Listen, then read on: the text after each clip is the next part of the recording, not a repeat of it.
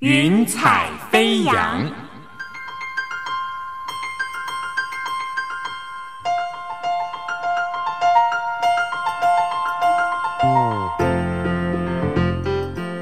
让每一朵云彩的生命牵引着你心灵的飞扬。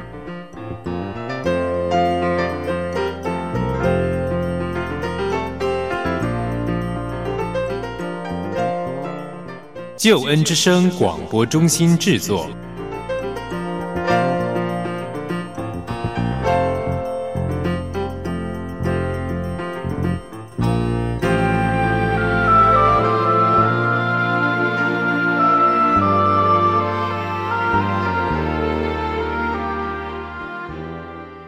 云彩飞扬，邀请你听听别人的故事，想想自己的生命。我是音如，是你在空中的好朋友。欢迎你再次收听云彩飞扬。这是一个以生命祝福生命、以生命影响生命的节目。期待云彩飞扬为你我的生命打开另外一扇窗，一起迎向阳光。今天的特别来宾是陈俊如，他目前在台北长春礼拜堂担任传道人。工作忙碌的他，将大部分的心力放在关怀弱势族群、破碎家庭，协助更生人还有他们的家属重建生命和生活。虽然过程当中，陈俊如常常遇到挑战或是被拒绝，但是他始终坚持不放弃，要把爱分享出去，要帮助人生命得到改变。原来外表斯文的他，在过去曾经是一位让老师、父母、家长所认为的麻烦人物。他步入社会之后，更因为吸毒几乎散尽了家财。他偷拐抢骗，样样都来。为了毒品，多次进出监狱，浪费了大把光阴。更是为了毒品，他失去了生命的尊严，还有价值。人生仿佛走入了万劫不复的境地。最后，陈俊如的人生是如何翻转的呢？今天邀请你听听陈俊如的故事，想想自己的生命。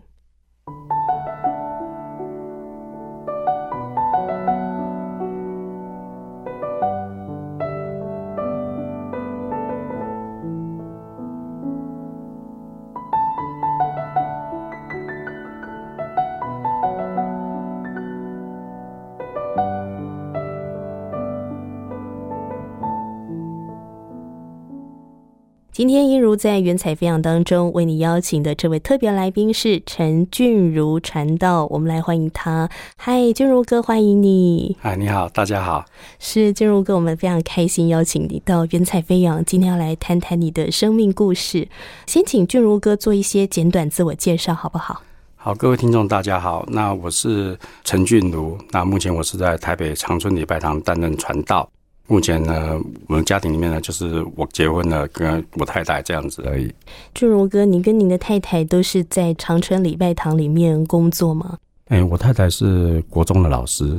哇，所以她兼职 哇，可是兼职也是很辛苦哎。兼职应该是比我更辛苦。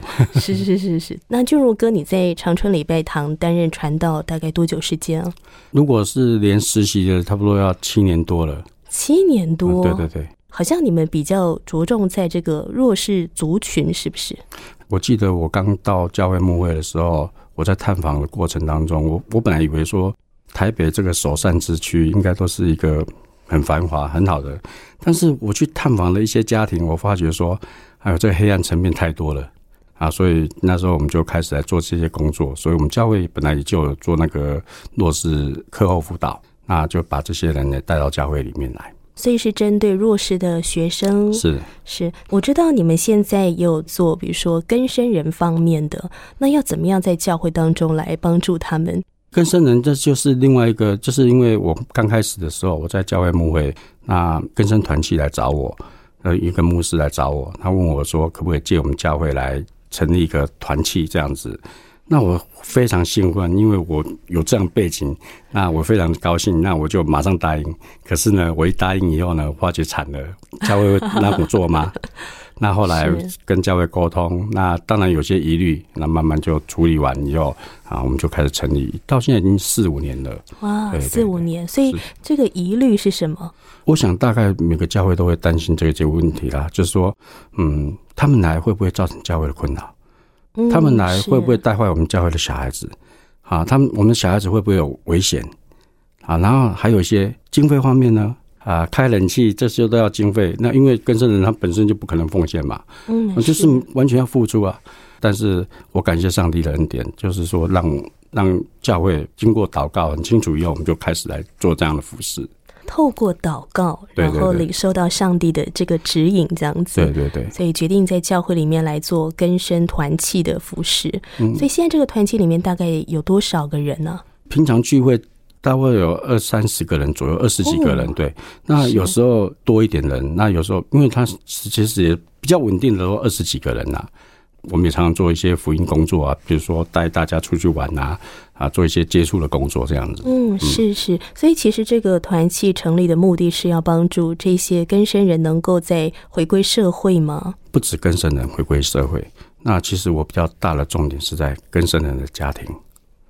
嗯，原因是因为当初我为什么会念神学院，继续在教会服侍，原因就是因为我发觉说吸毒的人很可怜，但是更可怜的是他的家人，就是旁边陪伴他的人。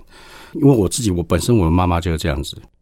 每次人家责备他说：“你为什么要对你的孩子这样子？为什么要这样子？”但是他总是没办法讲，他总是说：“他就是我的孩子啊，那怎么办呢？”好，那所以很无奈，那又很无助。那我就想说，我想要帮助这样的人，就是他的家庭。所以我们现在我们这个团契不只是更生人，我们还有他们的亲人。我觉得他们需要福音。嗯，真的，真的是需要盼望，你才会有那个力量继续面对那个困境啊，或者是各样的艰难跟挑战。所以不只是针对根生人本身，还有他们背后的族群、他们的家人，所以带到这个团体里面。感谢上帝，就是有很多的人会过来帮忙。哎，我我总觉得说会差派很多人来共同来服侍。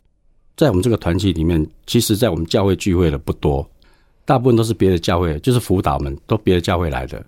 那真正投入在我们教会聚会，就是我还有另外一对一个牧师夫妇这样子，其他的都是外面的。我觉得这也蛮不错的，就是跨教会的工作这样子。是是，上帝看到你们的需要，就会把那个合适的人带到你们的当中。那刚才嗯、呃君如哥你也有谈到说，因为你过去是这样的背景，是哦，你过去也曾经是一个呃更生人。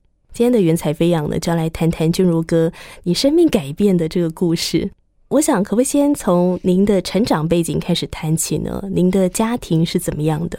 嗯，我的家庭，我爸爸妈妈还有我两个姐姐，还有一个哥哥，在成长背景当中，他们啊，他们成绩都很好。那因为我爸爸就是做工嘛，就是也没什么钱，家里就也没什么钱，所以记得小时候我常常自己一个人在家。那慢慢的就喜欢在外面鬼混，爸爸妈妈忙着赚钱要养家糊口，所以也几乎是没有什么管我。那加上是我是家里最小的，所以爸爸特别疼我。那我觉得我哥哥姐姐他们是很能够自立，就是是就会读书这样子，那你跟哥哥姐姐他们年龄差很多吗？也没有呢。就是我差我在上面届的姐姐差三岁，啊，嗯差我哥哥差五岁。可是因为爸爸妈妈他们工作太忙碌了，对对所以你们这些呃孩子们就要自立自强。对对对对是，所以平常回家就是自己孤独一个人吗？对，特别在国小、国中那阶段，我都是是自己一个人这样子。就是钥匙儿童，是不是？哎，对，差不多是这样子。所以我不喜欢回家，我喜欢在外面，在跟朋友在一起，就会找到那个那种感觉，就是你说有同伴同伴的陪伴的感觉。那你那时候你不想回家，那有的时候你可能会在外面游荡嘛。那你嗯跟你的那些好朋友们，你们都是做些什么事情来打发时间呢？慢慢的就开始做些不好的事情啊，比如抽烟啊、打电动玩具啊。国中的时候就开对始，对对对，就开始抽烟，然后成群结党。啊，我还记得国中的时候成群结党，然后也就是去勒索啊，后来还被少年队抓去判了那个保护管束，就是那国中的时候。国中要参加联考，然后我几乎把那个联考的报名费我都把它拿去用掉，然后后来就是随便报了一个私立高中，然后就去念。啊，念了半学期我就没有念了，那因为就是想在外面鬼混啊。是你自己主动去休学，还，是就对我自己自己就不想念念书了。可是爸妈有同意吗？当然不同意啊，但不同意就没办法。那我那后来我就 去外面不回家了。完全住在外面啊，对，就是在外面走到没有地方去了，那我就才会回家这样子。在外头大概这样游荡了大概多久？有好几年吗？好几年，对啊，直到我当兵、当兵的时候，在游荡在外的这个日子啊，是去不同的朋友家住吗？我们有一群人嘛，啊，我们就喜欢在啊，譬如说在外面租房子啊，然后混在一起这样子。但那时候好像有加入帮派，对对对，我们就是帮派这样子。而且你们好像做的蛮大的，后来还去做赌场的生意哦。对对对对，嗯，那时候就是觉得这样很威风啊，然后就是啊打打杀杀，就是这样子，反正就是经营赌场的时候，对对对，就是可以跟人家，人家如果不顺我们的意，我们就想办法要把他那个，就是在每天就在做这些事情，是。慢慢就在地方上就有一些啊认识的人，就有一些名号，就慢慢就出来这样子。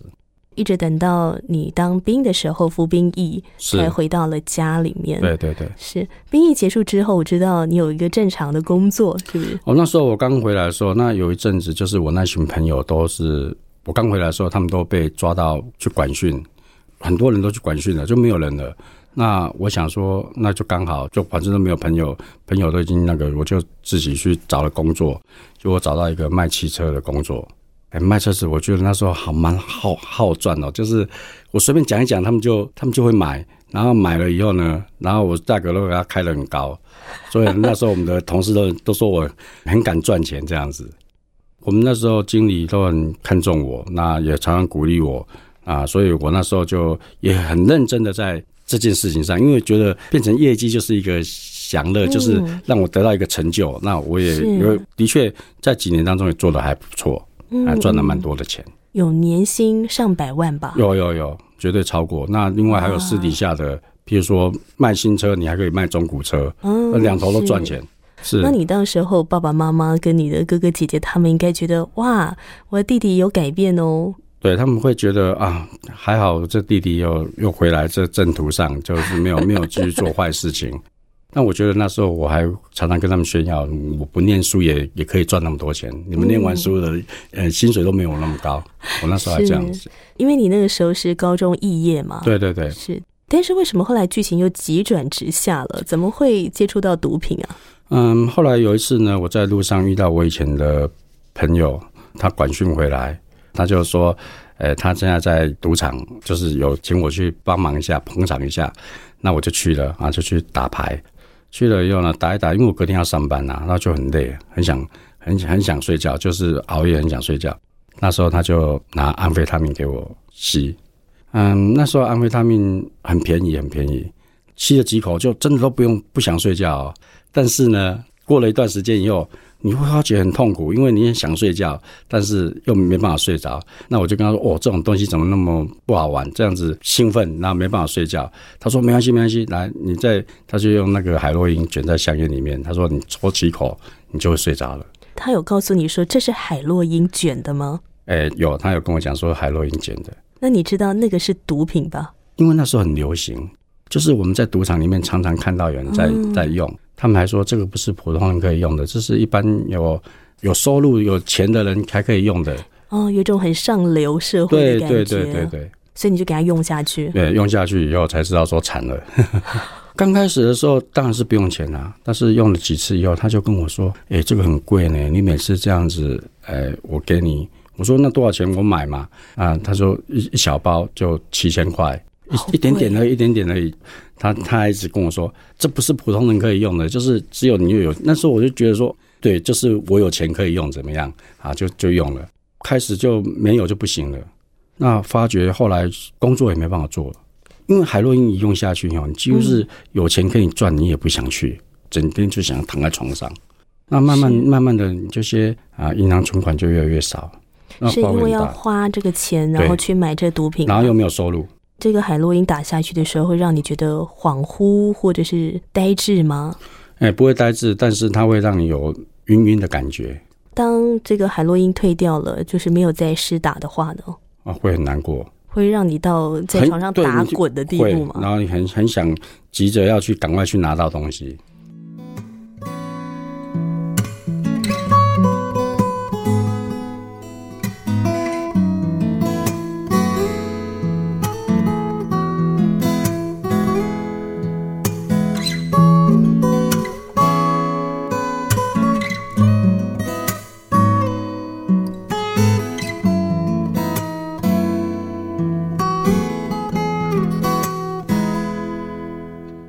后来我开始出事情了，就是有一次被警察抓到，公司也没办法做了，家里也都知道了。那后来我就去执行，就去关了。啊，我记得我就去台东台营监狱去关。第一次进监狱吗？对对对，那一次被关多久？哎，关差不多快两年。进去以后呢，就遇到很多认识的，在那个地方认识的人，那慢慢就习惯了。但我知道，好像后来这十多年的时间里面，你进出监狱好像蛮多次的哦。哎，进出差不多四次，黄金岁月都葬送在这个差不监狱多都在关。当中哈。每一次关进去的时候，有没有想说啊，干脆把它戒掉好了？海洛因又这么贵，又这么花钱，有，我第一次就这样想，我想说，那就干脆进去就不要再吸毒就好了。过了两年以后呢，假释啊，假释期满，我想说啊，这样子就不吸毒就好了。那假释期满，可是真的很难过的是，我出狱的第一天啊，我就打电话给我朋友，他就到松山机场来接我。那时候我在台东太原监狱，然后就搭飞机到台北。一到台北的时候，朋友来接我，第一件事情就是又打下去。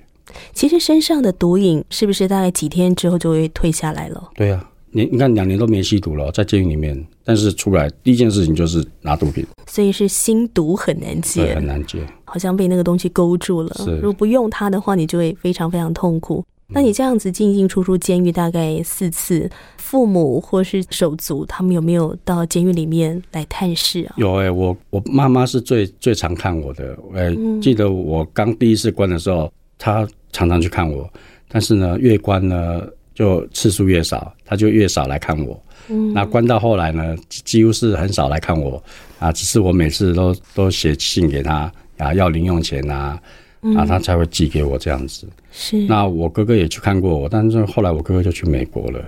那我姐姐是也来看过我，但是她会常常写信给我。后来她也次数太多了，常常进入监狱，她所以后来她也没办法，后来就是说寄个钱给我，就只剩这样子而已。是两个姐姐都是这样，我大姐比较少啊，可是我二姐就对我比较多一点，因为我几乎所有的零用钱都是跟她要的，在监狱里面对。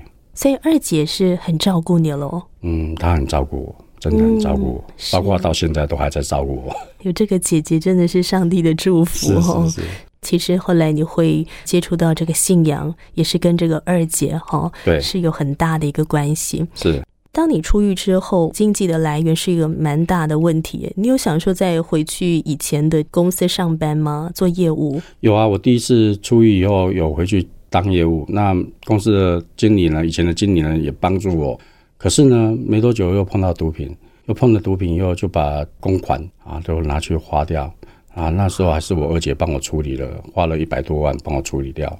接下来每次我只想到说要找工作，我姐姐就吓死了。我姐姐说千万不要找我保 啊，她因为她保一次她吓死了，所以接下来她说你要找那种哦不用保人的那种工作，做些零零碎碎的工啊，就是有时候做，有时候不做，因为吸毒就是这样子啊。是，就是在精神上面也会很恍惚啊，精神上或还有、啊还有对，还有你的心思也不在工作上面。嗯，是是雇主会不会蛮害怕的？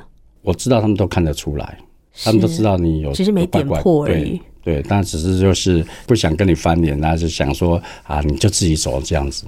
好像因为这个吸毒需要用金钱的缘故，妈妈有卖房子啊？对我们那时候我们在新庄，因为我爸爸妈妈他们就存了存了钱买了房子，后来都卖掉，卖了两栋房子。卖了两栋房子，对对对，在新庄的，时候所，以哇，真的，如果吸毒的话，这是一个无底洞，你要一直去填，一直去填。对，那后来如果这些钱都没有了，那你要怎么去找钱呢？反正就是会想办法抢，我也做过，跟人家一起去。那后来我也为了这个也被判刑了啊，就是呃抢夺，然后也去偷，呃，我还是会跟地下钱庄借钱，那每次都是妈妈帮我处理的。这种事做太多了，就是为了要找钱，想对尽办法要去把它生出来就了。对对对，是，所以其实因为毒品的关系，你会觉得哇，你好像整个人都变了。照我的原来的本性，我都觉得不应该这样做，但是就是没办法，你就是被毒品捆绑住，因为你现在不去想办法拿到钱，等一下你就你就痛苦了。当时候家人有没有想什么样的办法帮助你把这个毒给戒了？比如说把你关起来，或者把你送到什么某个地方去啊？这样有哎、我们我们那时候我记得把我送到南部啊，那但是呢，送到南部，我去那边也可以找到毒品啊。本来也是工作了差不多半年的时间，但是只要身上一有钱，我就去想尽办法去找毒品。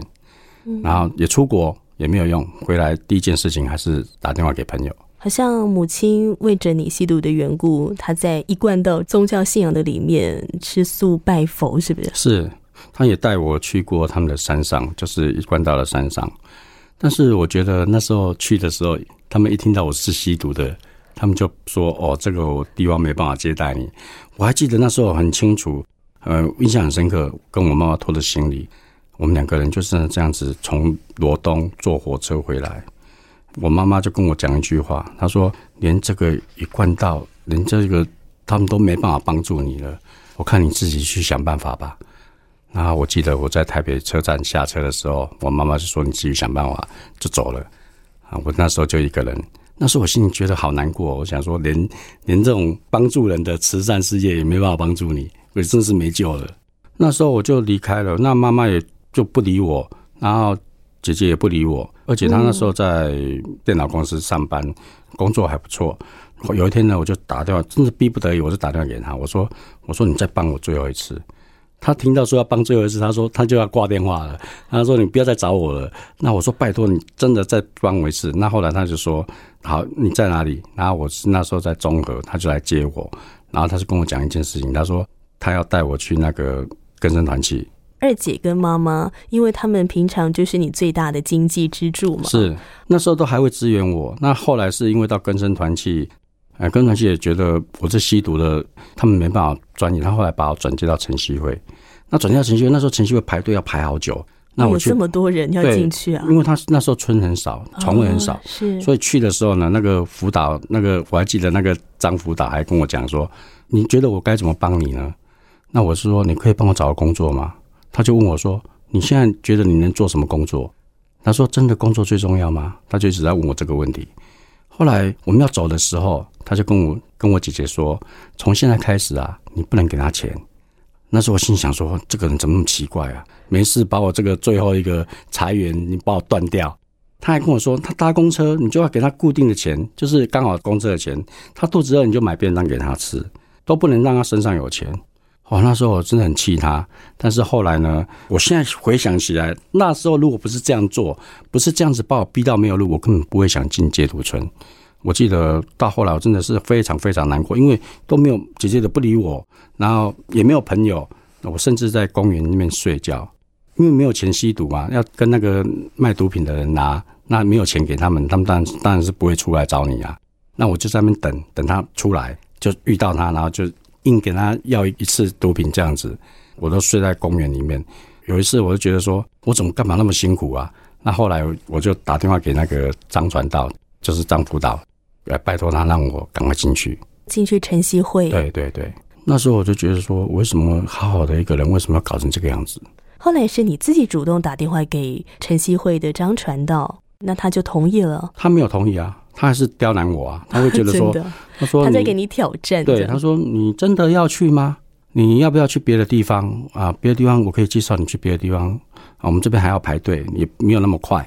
那我就一直拜托他。后来呢？隔天他就通知我姐姐啊，让我去台东村。对，在那个晨曦会台东的戒毒村，二姐是怎么样接触到这个根生团契啊？哎，我我姐姐她是高中她是受洗的，但是她也没有固定聚会，但是她有一些基督徒朋友。那那时候她她自己说的，她说是因为她的基督徒朋友跟她讲说，你应该去找教会。好，然后他就是打，他就上网去找，就找到个人团契。然后那时候记得他带我去黄明正牧师那里的时候，黄牧师，我就觉得他讲完话了，他跟我讲完话，我就觉得眼泪一直掉，然后就很难过啊，很想悔改这样子。可是呢，因为那时候我还要在吸毒，所以我常常身上我一有钱就去拿毒品。那我我相信黄牧师也知道了。是你后来去到台东的那个晨曦会戒毒村，好像把最后一针也把它打完哦。嗯，因为那时候我还刻意啊，因为钱就是那时候我还去拿到一个钱，差不多五千块左右，就买了毒品。姐姐就通知我说，那个陈曦会说叫你要进去了，我帮你买机票。我还跟他说，哦，我不敢坐飞机，我我坐火车就好了。结果就连累我妈妈，因为那时候我妈妈刚从美国回来，连累我妈妈还记得十月十号。那天哦人好多，往台东的火车半夜的时候最后一班的火车，然后坐到那边刚好天亮，都没有位置坐哦。然后妈妈就站着陪我站着，站到花莲。可是我心里不会想说妈妈那么辛苦，我心里想说这毒品要赶快把它用完，所以我就一直在厕所啊，就在那边打，一直在把它用完这样子。可是事后再回想这一个画面的时候，就觉得好心疼妈妈哦。对，亲爱的听众朋友，你现在所收听的节目是《云彩飞扬》，为你邀请到的特别来宾是陈俊如传道。俊如哥，他去到了台东的晨曦会戒毒村之后，他的生命有着什么样奇妙的改变呢？待会我继续在空中分享。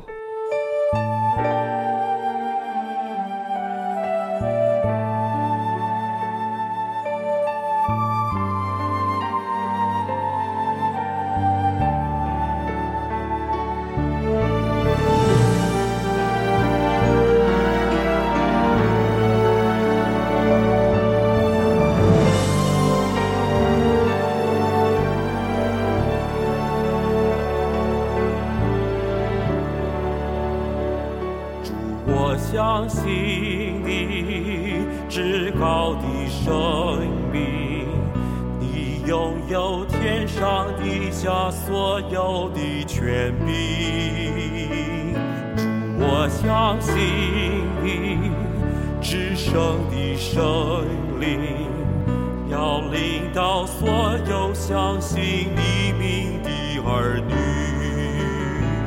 主我相信你，生命。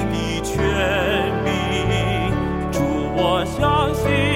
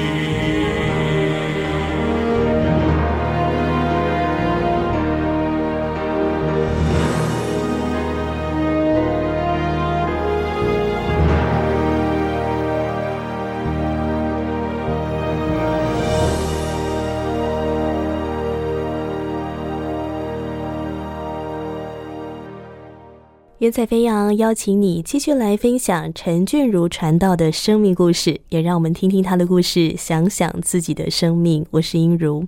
那么俊如哥，我们在上一段呢有谈到说，其实，在吸毒的这个过程里面，真的是拖累了家人哦。二姐还因为你的关系，差点闹家庭革命哦。因为那时候我常常去他家里找他，那我姐夫会很不高兴。有一次我去找我姐姐，二姐就跟我说。你不要再来找我了，我被你害到都快要离婚了，不要再来了。姐姐对弟弟的爱还是没有没有这样放弃你，哎没有对。那你说妈妈还陪着你一块搭火车到台东去，谈谈这个你进到台东晨曦会戒毒村，第一次走进去的时候，你的感觉是怎么样？我觉得怎么会有这种地方？进去就像农场一样，又很大。那我进去，他就叫我先去一个新人房，就是新来的弟兄住的地方。他就叫，然后有一个人陪伴我。那我看到床很高兴哦，因为我好久没有那么好好睡觉，所以我就说啊，我好累，我想睡觉。他说好，那你先休息。那我就开始就在那边睡觉。那醒来的时候，好，那药瘾就来了，非常非常难过。那时候我就想走了。照顾我那个弟兄就跟我说：“你才刚来，瘾就要走？”我说：“哦，我我不管了，我要走了。”他大门是没有锁了。我一直想走，但是那个弟兄，我觉得，嗯，他试图的要说服我，他就一直跟我讲说不要。他后来他讲一句话，我觉得还蛮有道理的。他就跟我说：“那你现在回去，顶多是打一针，那接下来呢？你就是因为没有钱，你走投无路才会来戒毒，不是吗？那你好不好就在这边就好了。”然后他又跟我讲说：“这里所有的人都是吸毒的。”其实我不太相信的，因为他看起来就不像吸毒的。你现在看起来也不像吸毒的，真的。哎，所以你就因为他说的话，你决定留下来。而且他他很照顾我，譬如说，你知道戒断过程当中会上吐下泻，然后全身的难过，他帮我洗内衣裤，然后他帮我按摩，然后帮我想办法，就是让我泡那个热水澡。他要烧，那是台东是用那个烧木材的，他就帮我烧木材，烧烧柴火，半夜哦。那个戒断过程当中是晚上是没办法睡觉，他等于是都没有睡，就在陪我，我都觉得很奇怪，怎么有人对我们这么好？啊，所以让我想象吸毒的怎么会变成这个样子？会不会因为也看见他的这个生命的态度，也会让你有一种萌生盼望，觉得哎，或许我的生命也可以改变呢？有，后来我在很难过很难过的时候，就是在戒断过程当中，他就常常说我只能为你祷告，他带我祷告，他也教我祷告。他说：“你可以自己祷告。”那时候我其实我很很久以前就受洗，在监狱受洗过，但是对信仰完全不认识。很久以前，就是我在第一次关的时候，我就参加那个受洗。我的受洗是另外有目的的，因为我我就不想在房间里面，就是要出去走一走，结果就受洗了。但是我在十几年以后，我还是回到这信仰里面。但是我知道，在晨曦会里面哦，在帮呃人戒毒的时候，是用一个非常特别的方式，叫做福音戒毒。对，你怎么样透过这个福音，真的你心里面的那个毒瘾？因为我想身体上面的毒瘾，其实它很快就退掉了。对，最难的是心里面的毒瘾，怎么样连根拔除呢？去到晨曦会，因为我之前有说过，我妈妈带我去关岛的山上，他们被拒绝了。但是我知道晨曦会完全是不一样的。晨曦会他就是他一来就说。我们就是专门在接待这样的人，吸毒没问题，我们都是吸毒的。他就是跟我讲这件事情，他们都是吸毒的，所以没问题。在晨曦会，因为他每天都会有固定的时间灵修、读圣经、祷告，然后有牧师上课，然后还有一些清洁啊或者种菜啊这些工作啊，让我们在那边有一个过一个正常的生活这样子。有一次呢，就是有个弟兄就有香烟。啊，那时候偷偷带进去吗？还是对他偷偷带进去，然后我们我们就在抽。他问我要不要抽，我就抽了一口。但是那时候我觉得抽了很难过，我觉得说怎么会做这种事情呢？来这地方都不用钱了，你还还这样子做这种事情，心里就很难过。那我就没有抽了，我就说啊，我不抽了，我就走了。那进到教室里面啊，那个聚会的地方，我在抄圣经。刚好超圣经就写出天国近了，你要悔改。刚好超刚好这对对对对对这经文。那时候我想说，哇，这个悔改好像是在对我讲的。我也不晓得为什么那种那种力量去跟牧师说，牧师，我刚刚偷抽烟了。我想着以前以前呢，我吸毒被警察抓到，身上都找到毒品，我还硬说那不是我的，那是你的。但是呢，这是我竟然可以自己去跟牧师说，牧师，对不起，我刚偷抽烟了。但是后来呢，牧师就是跟我说，那我为你祷告。啊，希望这是最后一次，你不要再犯了这样错误。我觉得很感谢上帝恩典，就是这样子，开始就没有抽过烟。就从那个时候一直到现在这样子，嗯所以那个烟瘾、毒瘾真的很容易会控制人的心哦。对，后来你的表现越来越好之后，也会有这个可以离开戒毒村的时候啊，可能去帮忙办一些事情吗，或什么的。一旦出去这个花花世界，那一定会接触到更多的诱惑吧？常常很多的诱惑。那我那你要怎么办？有一次我就是因为牧师会派我出去，我开车嘛，派我出去办事情。有一次我去跟那个槟榔摊借个厕所，里面就有香烟打火机。那时候我心想说，这抽一根也没有人知道。但是当我有这种念头的时候，我就想起那时候我去跟牧师认罪悔改，说我抽烟的事情。我觉得说牧师信任我不应该这样做是啊，而且我也清楚知道说，上帝是无所不在，上帝都知道。每次遇到这种试探的时候，都都会想起上帝的话，这样子。虽然说那个空间好像只有你一个人，对，但其实上帝是在那里的。在戒毒村里面，你透过每一天的呃规律的生活，然后有牧师、有弟兄陪伴，然后读圣经啦、祷告。我想，特别是读圣经哦，这神的话对你的生命带来什么样的影响力？我觉得非常重要的就是有一天我读到那个保罗他讲的“立志为善由得我，只是行出来由不得我”。我读到这一段经文的时候，我就发觉说，这保罗讲的不就是在讲我吗？因为我我也不想吸毒啊，我也不想做坏事情啊，我不想让妈妈担心啊，我都想做好啊，但就是做不到。那我看说保罗他有这种难处啊。那段经文后来他说啊，感谢上帝恩典，靠着耶稣基督就能胜过。那时候我我就真的是降服下来，我就跟上帝祷告：上帝，如果是你是真的，求你帮助我，让我能够胜过这些的事情。在那个时候是有体会到，哇，我真的是一个罪人，是不是？，对，原来保罗这样的人，他也有这样困难，所以不是只有我，所以每个人都需要耶稣。那时候我是开始降服下来说我是犯罪人，那想起我以前所做的不该做的事情啊，真的是很难过，很难过。后来就在上帝面前认罪悔改。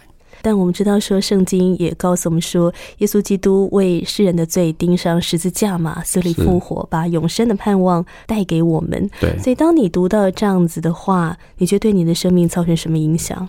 哦，那时候我就觉得说蛮有盼望的，只要在耶稣基督里面就没有问题。那时候我很感动，我说我认识这个信仰，好像这个人生找到了一条活路了。就不一样了。君如哥，你在台东戒毒村大概待多久时间啊？嗯，我们规定是待一年半了哈，因为我比较特殊，我又住下来，我差不多快三年的时间了。为什么会说比较特殊呢？啊，因为我第一次一年半期满了以后，我没有离开。那时候本来要去考试，啊，牧师就跟我说：“你先让之前的同学去考，你先留下来帮我是考什么？考门徒训练中心。”哦，那时候我就很生气哦，为什么？为什么？为什么他先去考？为什么不让我先去考？我我心里那时候很骄傲，我就说我圣经读的比他好，我每天早上五点多就起床读经祷告。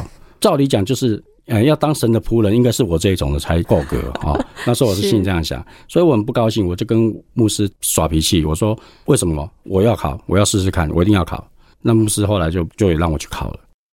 可是考了以后呢，就我那时候才知道说，原来我们基督教的考试哦，不是在考那个成绩的，因为学科哦，我记得我们三个人在考，考完以后呢，我都交卷了哦，他们两个还在写，但是最后录取的只有他们两个，我没有录取，为什么呢？因为在考试的时候就问出一些啊我心里的骄傲，所以他们就让我失败。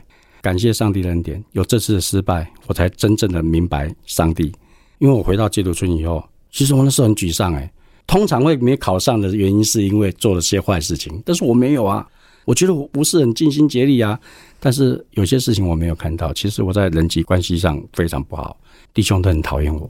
哎，他们做什么事情我都会打小报告。嗯，那其实我是这样做没有错。那美其名我是说哦，我是为了你们好，但其实呢，我是觉得想要求表现嘛。对，其实是求表现，所以他们都很讨厌我，人际关系都不好。我还记得我坐下去，其他人就走开，他们就不想跟我在一起。就如哥，你刚刚才谈到说，第一次去考门徒训练的时候没有考上，是，其实让你是非常的错愕，对，其实也是很大的打击。是，因为其实你觉得自己已经预备的很好啦，可是就因为没有考上，你发现你的生命问题，你的人际关系是有些问题的。那后来有着什么样的改变？我记得我的牧师那时候就跟我说：“早去晚去只差一年，上帝不会耽误你。”那我还记得那时候刘刘明和牧师他很忙，然后他知道我没有考上，他就特地从台北到台东来看我，因为他要去高雄开布道会，他就说：“那静如，你我带你出去走一走。”他就带我去布道会。那在路上他也没跟我讲什么，他不过，他后来他跟我讲一件事情，他就说：“你一定要在神的话语里面看上帝要对你说什么话。”回到戒毒村的时候，慢慢的在读神的话语的时候，啊，我才是慢慢明白过来。我以前就是觉得自己很了不起，但其实圣经圣经就是要让我们觉得说我们不行，来依靠上帝的，就是这样子的因缘机会没有考上。我想就上帝也提醒我啊，让我能够重新再来认识这位上帝啊。我也感谢上帝，都认识了上帝以后，我再准备一年继续考。这次我就不敢说我一定上的，有每个人都跟我说啊，没问题啦，你去年没考上，今年一定上的。但是我说不一定哦，我有可能考不上。因为我知道，说他不是在考神机的，不是在考学科的，真的是在考生命。可是第二次就真的考上了，真的考上了，对，是感谢神。刚才俊如哥你的分享让我想到圣经里面这样告诉我们说：不能爱看得见的弟兄，又怎么爱看不见的上帝呢？是是，所以后来你跟这群弟兄的关系应该有很大改变吧？慢慢认在神神的话语里面，知道说自己的错了。就回想说，我以前对我的弟兄是，原来我是想要看他们出洋相，会打小报告，不是真的出于爱心。当然，爱心说诚实话是没有问题，但是诚实话是说的那个爱心没有。觉得我我后来就在改进这个事情。后来弟兄们都跟我很好，我还记得那时候有一个弟兄，现在也是晨曦会的同工，他也是抽烟。那时候我我也就是不客气跟牧师讲，但是我觉得我多了一个爱心。现在我们变成很好的朋友。是是，所以你后来考上了门徒训练中心，也是去一个装备嘛？大概装备多久时间呢？嗯，要啊三年半的训练。我们这个门徒训练中心之前，我们就已经清楚知道说，我们将来是蒙召当传道人。那我去到那个门徒训练中心的时候，我才知道说，感谢上帝让我延了一年来，因为我在里面的时候，我才发觉说，如果去年我遇到这种事情，我一定会跟人家打架，一定会跟他吵架。嗯，其实到了门徒训练中心，因为人跟人中中间的磨合又不一样了，也是要住在一起吗？也都是要住在一起。哇，所以那个生活很密切的接触哦，大家个性又不一样，来自不同的背景，对，一定会有摩擦的。对，所以说如果没有那多一年，学习爱的功课，对啊，如果没有那多一年，我根本就没办法读下去啊。所以我我真的深深觉得说，上帝从来不误事。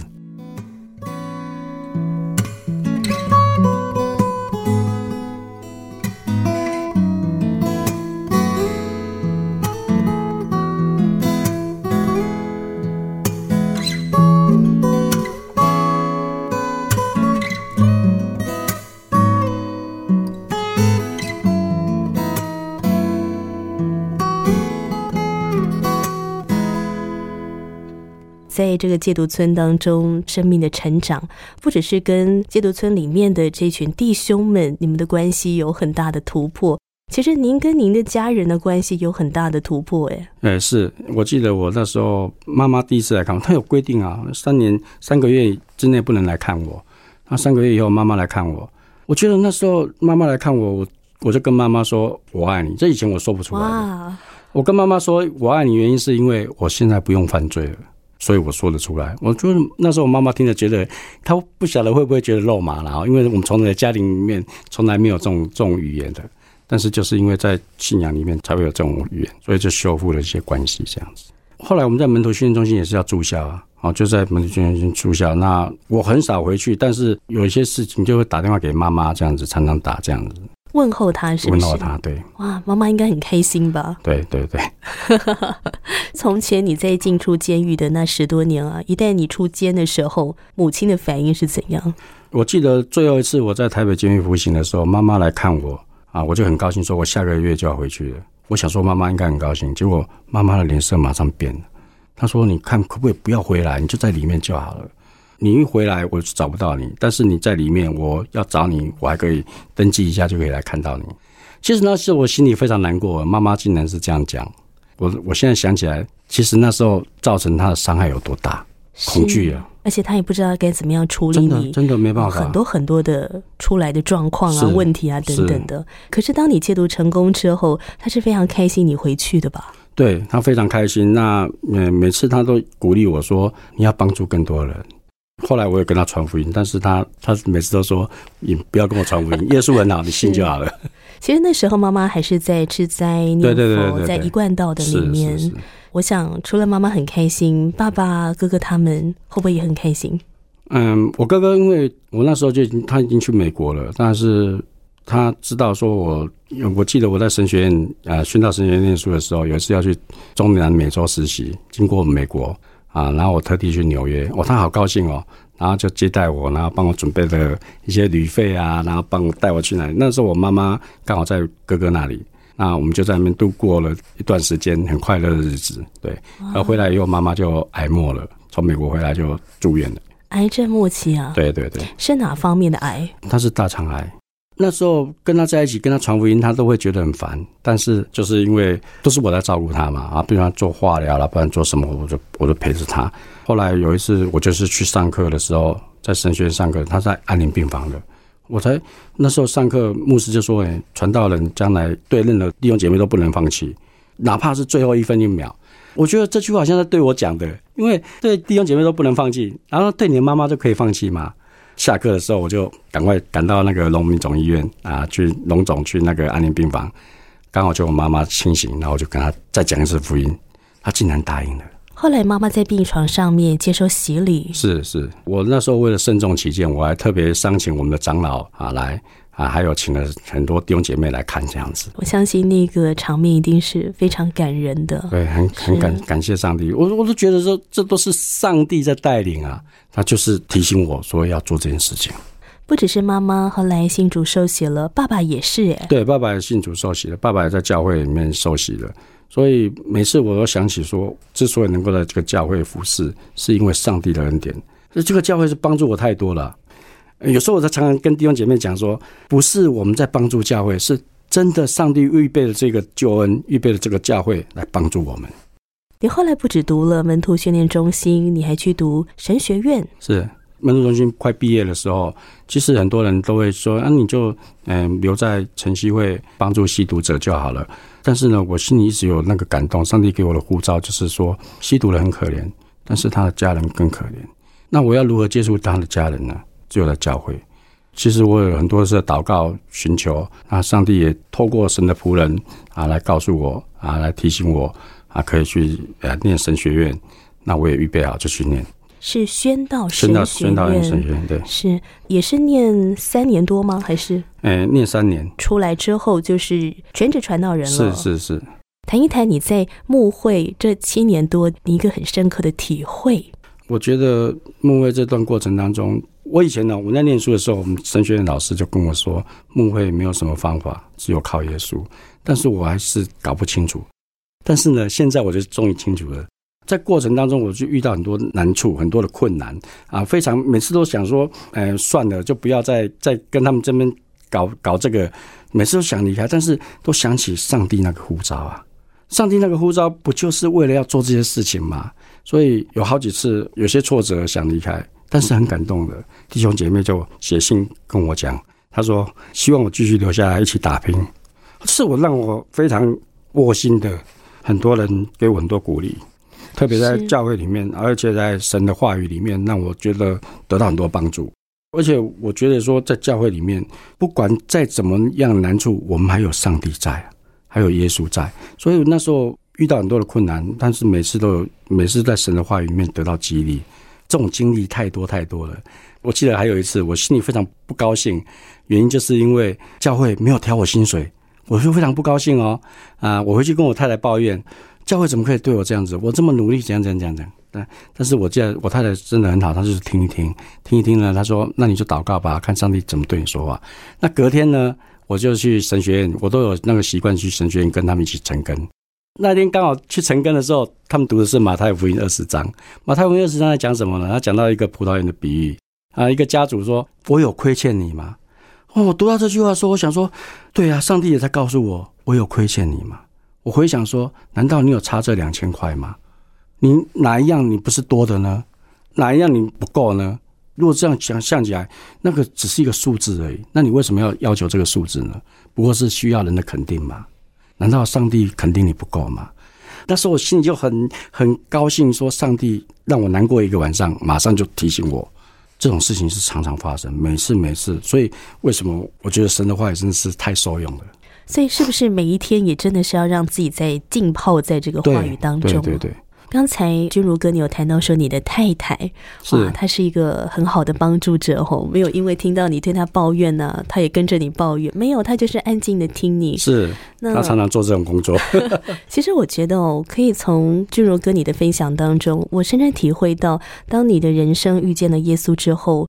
不只是戒毒成功了，然后你回归你的家庭，然后你甚至可以成为一个回馈社会的人。是你去帮助很多的人，而神也帮助你成全了你的婚姻。是你是怎么样遇到妻子呢？嗯，遇到我的妻子是那时候我在城西门徒训练中心在念书的时候，是在南京东礼拜堂实习。那时候我们是同工，但是呢，因为我有点自卑啦，所以不也不太敢说，因为而且是不方便，也不好。那后来我结束那边实习以后呢，就有一个传道人就跟我鼓励我说：“哎，那你可以关心他一下啊，有什么关系呢？”我就打电话给他啊，打电话给他就很很自然的就聊起来，这样子就慢慢的就就开始在互动交往这样。那我还记得那时候他妈妈一听到说吸毒者，他是非常非常的反弹，因为我的岳父他是当警察的，他妈妈就跟他说：“你爸爸以前都在抓毒贩的，你怎么可以就嫁给一些吸毒的？”但是，呃，我感谢上帝啊，就是很多牧师都提醒我，千万不能用血气冲撞啊！如果这样子，整个都毁了。啊，有一次呢，我们就在路上被南京东的礼拜堂长老遇到，他知道我们在交往，他就跟我说：“啊，妈妈的事情我来处理就好了。”他说：“你安心的去筹备你们婚礼。”所以后来岳母也能够欣然接受了。后来他就接受了，接受以后呢，我觉得现在是渐入佳境了。哎，我的岳母就是像我之前去。做那个安宁病房的护士，他现在也在安宁病房服侍。人家说，呃，陈传道，我认识啊，他就会很高兴，他就觉得说，啊，他很很高兴，说我们我们做的事情。然后现在呢，他也介入了那个根生人这一块，他也在根生团去当职工。他之前还在讲说，当初要让女儿嫁给我是非常非常不愿意的啊，跟上帝讨价还价，讨了好久。但是现在呢，他知道说是上帝带领的，他现在也是感谢上帝。其实您跟您的妻子，你们有一个共同的目标，就是你们都想要向弱势的族群来传福音。是是是，因为我本身有更深的背景，那我也讲过，上帝给我的护照就是为了更深你的家庭。吸毒人伤害最多的就是他的家人，他旁边的人，你再怎么安慰都没有用，唯有福音给他们。所以我现在在做这件事情，就是传福音给这些人，唯有神的话语才能够安慰他们啊，因为他们受的伤害太大了。那所以呢，我们就开始成立了团契。啊，成立了这些团契呢，有这样的人一起来，大家彼此扶持啊，一起在建立在基督里，这样子慢慢的，他的孩子虽然还没改变，但是他心里先得安慰啊，那至少这样子也造就了一个人，帮助了一个人。是是，我想今天云彩飞扬节目即将要接近尾声了，能不能够请君如哥就着你的生命改变的这个过程，也给我们的听众朋友鼓励的话，好不好？嗯，我觉得，我觉得这上帝是真实的啊！就我这样的经历过来，我觉得上帝真的是太真实，实实在在的活在我的我我的周遭里面，不管大事小事，他都同在。如果我们能够降服在上帝面前，让上帝来带领，他给我们预备的每一条路都是最好的，都是超乎我们所求所想的。其实我现在每次我跟我太太，我每次在家里面半夜醒来的时候，我都会想说：怎么会有那么好，有房子可以住？还有太太，如果没有上帝，这些有吗？这是我常在思想的问题。都是上帝的恩典，一切都是上帝的恩典。是上帝的恩典会使我们的人生越来越丰盛圆满，也能够让自己的生命成为许许多多人的祝福。是今天非常的感谢陈俊如传道来到云彩飞扬，不客气，谢谢。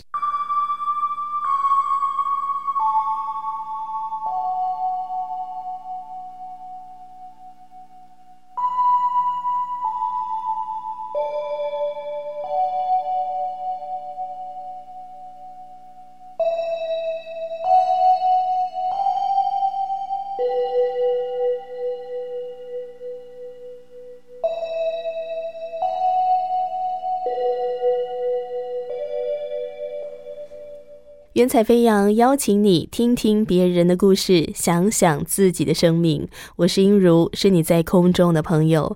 非常感谢台北长春礼拜堂的陈俊如传道，在节目当中分享他生命改变的故事。过去原本是一位沉沦毒海的他，弃毒重生，成为了全心全力关怀弱势、协助更生人和他们的家属重建生命和生活的传道人。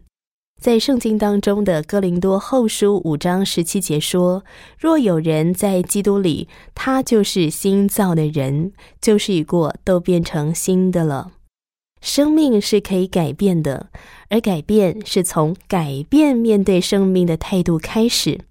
想法变了，态度变了，就有机会改变原本无法改变的事情。当陈俊如他认清了自己的生命光景，他承认自己的有限和软弱，他不再挣扎，他悔改，转向寻求上帝的怜悯，靠着耶稣，生命终于从谷底翻身。改变是从改变面对生命的态度开始，需要看清楚自己的有限，愿意承认需要被帮助，愿意放下既有的坚持或是习惯。需要弃掉心中的骄傲、苦毒或是恼恨，转向这位爱的源头——上帝，我们的人生必然会迎向阳光。今天的节目，我们已经取得了陈俊如传道的同意，将他的故事纳入“云彩飞扬福音见证宣教事工”，非常欢迎你来索取他的故事 CD。自己听了有帮助，也可以分享给亲朋好友，让云彩飞扬成为你关怀别人或是传福音的好工具。如果你听完陈俊如传道的故事，也希望多一点了解基督信仰，我邀请你来参加旧恩圣经函授课程，有专门的老师带领你透过圣经循序渐进认识基督信仰，可以借着函授或是网络的方式来学习，这是一个免费的课程。好，如果你想要索取陈俊如传道的故事 CD，或是参加救恩圣经函授课程，欢迎你跟我联络。电话请拨零二二七五四一一四四零二二七五四一一四四，或传真到零二二七五五七八二二零二二七五五七八二二。来信请寄台北邮政信箱四十四至八十号，台北邮政信箱四十四至八十号，请注明“云彩飞扬”节目收或是音如收就可以了。感谢上帝，让我们在空中相遇，分享美好的生命故事。谢谢有晴天和我心旋律音乐施工所提供的诗歌，也非常感谢您的收听。也如祝福你经历上帝生命改变，迎向阳光。我们下一次空中再相会了，拜拜。我是空谷的回忆，四处寻找我的心，万片溪水和